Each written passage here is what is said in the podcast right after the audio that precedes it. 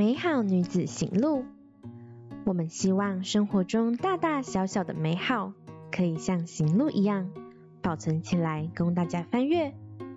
只要细细的读这本行路，你一定可以在上面找到自己想要的美好哦。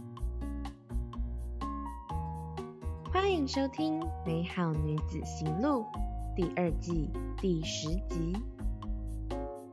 在这个节目里面，我们将会分享各种美妆保养的知识，希望各位听众都能够轻松的认识关于肌肤保养的大小事，让你在挑选产品中能够无往不利哦。嘿，这周的大家过得好吗？周末有安排什么活动吗？我啊，上个周末追了个剧。用两天的时间把《创造安娜》看完了。我必须承认，追剧真的不是我的强项，我超少追剧的，所以整个周末看下来，我的眼睛真的是酸到不行，晚上还睡不好，过了好几天都还在老把油，上班都没办法戴隐形眼镜了，真的是用眼过度太干了啦。深刻的体会到眼睛真的是灵魂之窗，必须要好好保护才行。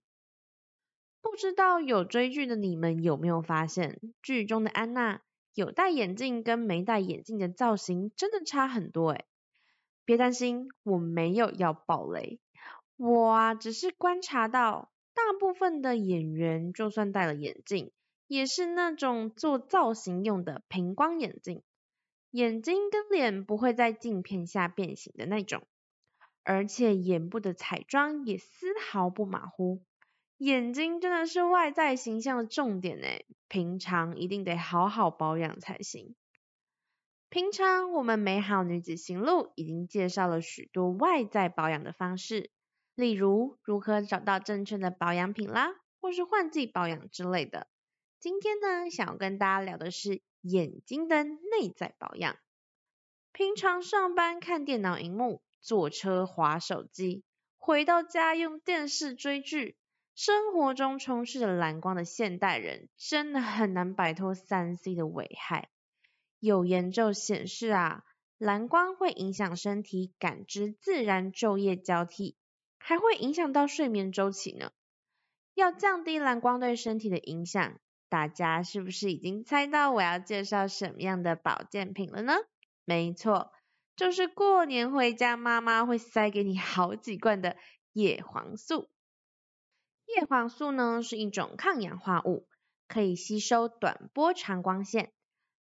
刚刚提到的蓝光就是其中一种。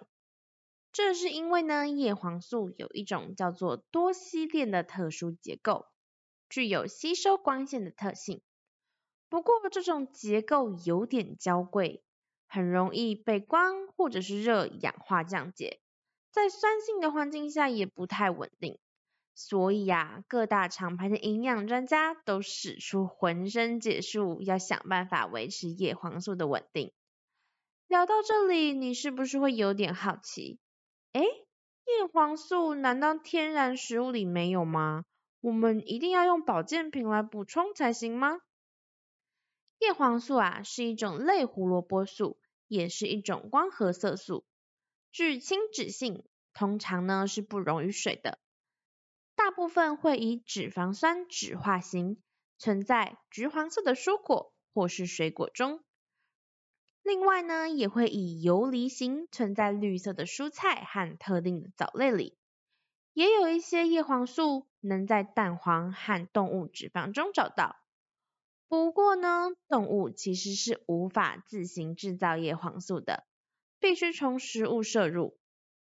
我们眼睛当中相当重要的结构，视网膜黄斑部，就相当依赖我们摄取食物中的叶黄素来维持健康哦。视网膜黄斑是负责中央视力的地方，叶黄素呢，有助于保护眼睛免于受氧化还有高能量光线的伤害。有研究显示，摄取叶黄素和眼睛内的色素沉着有直接的关系。也有其他的研究说，加强补充黄斑中的光合色素，可降低罹患黄斑部退化还有眼部疾病的风险。许多基础和临床研究报告都指出，叶黄素对眼睛的抗氧化，也就是抗衰老，还有抗发炎的作用都相当显著，可以有效的保护眼睛。眼科医师的处方药当中，也有不少都包含着不同浓度的叶黄素，能够和缓眼部疾病，像是年龄相关性的黄斑病变啦，糖尿病性的视网膜病变啦，还有早产儿的视网膜病变等等，都有作用呢。更重要的是，叶黄素可是被归类为公认安全，长期使用的副作用是非常非常小的。不过呢，由于叶黄素的结构特殊，在天然的状态下，其实不容易吸收，还会需要辅酶来协助吸收。换句话说，有鉴于吸收很差，我们就得要吃相当大量含有叶黄素的食物，才有办法补充到足量的叶黄素哦。但是，一般外食族会相当的有难度啊！你想想，一般我们午餐叫的便当。里面是不是通常都只有可怜兮兮的两根青菜？天呐，要吃到足量的叶黄素也太困难了吧！所以呢，如果想要有效率的帮自己补充叶黄素，最好还是挑选能够将叶黄素的状态维持稳定又容易吸收的保健品，才会是比较符合大家忙碌生活习惯的高效率保健哦。听说今天可是《华灯初上》第三季开播的日子，提醒大家可要理性追剧啊！虽然很好奇凶手到底是谁，也不要一次狂追好几集。当然啦，工作中也要记得每半个小时就看看远方，离开位子倒杯水，活动一下四肢，也顺便让我们的视线暂时离开荧幕喽。特别是习惯睡前滑手机的人，要小心蓝光可能会让你变得难以入睡。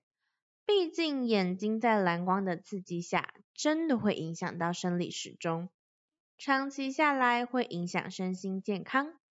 所以呢，建议睡前一小时限制你的荧幕时间，或是把手机调整为夜间模式，来减低蓝光的伤害，都能改善睡眠品质哦。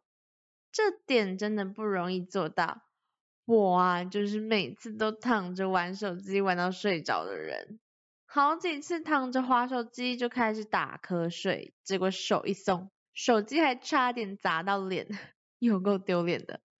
大家千万不要学我啊，要坚持睡觉前不要玩手机。希望大家都能有健康的眼睛，每天都精神饱满的迎接你的精彩生活喽。美好女子行路，我们下次见喽。